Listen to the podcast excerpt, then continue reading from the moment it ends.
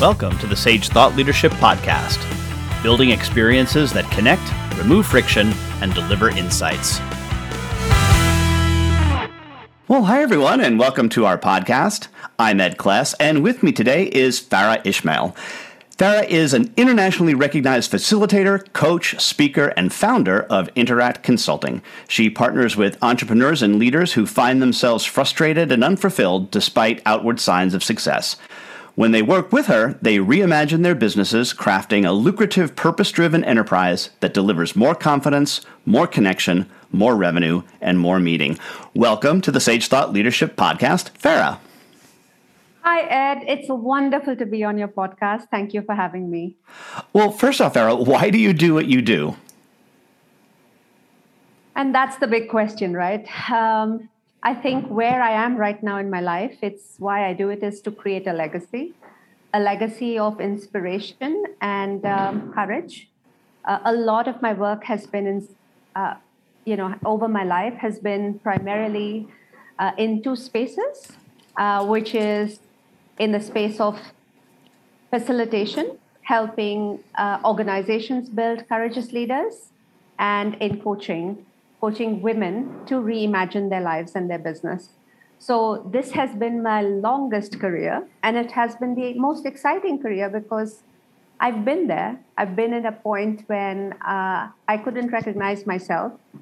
I was completely stuck for many years in uh, a And I really felt like I did not deserve to have a life that I dreamed of.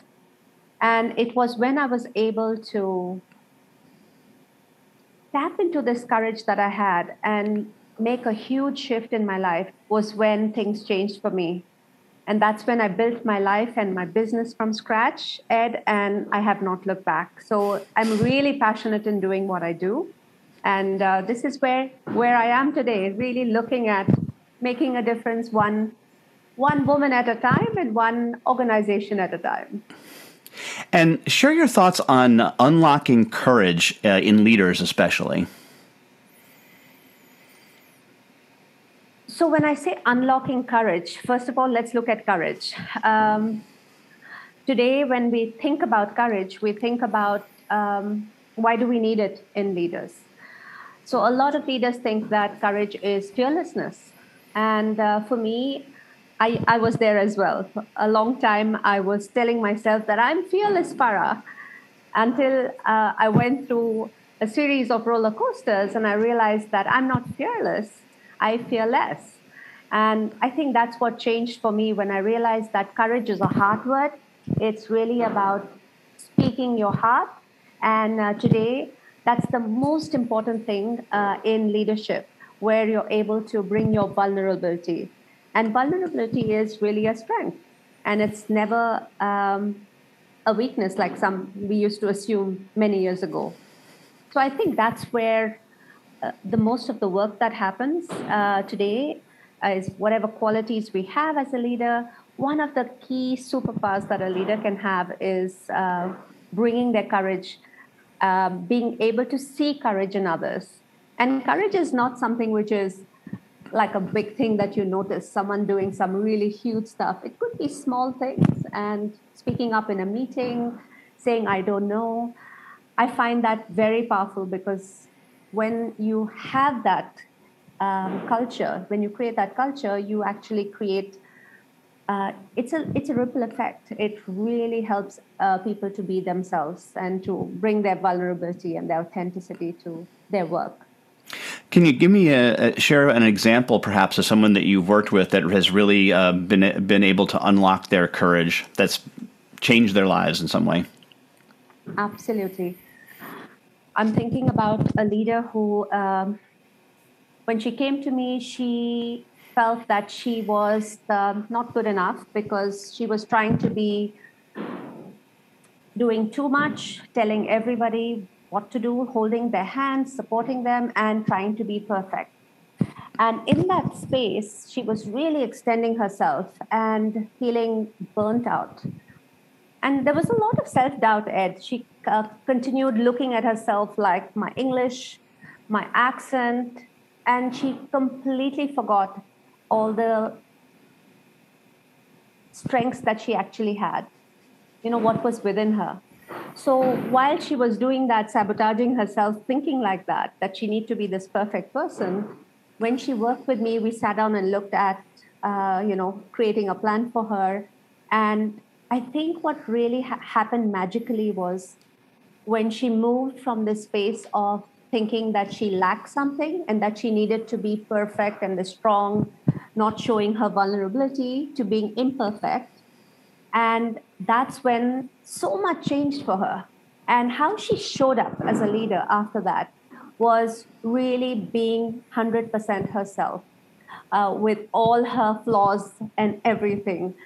And I think one thing I must say is uh, she inspires me, because every time she's constantly willing to look at the lessons she's learning through all these experiences.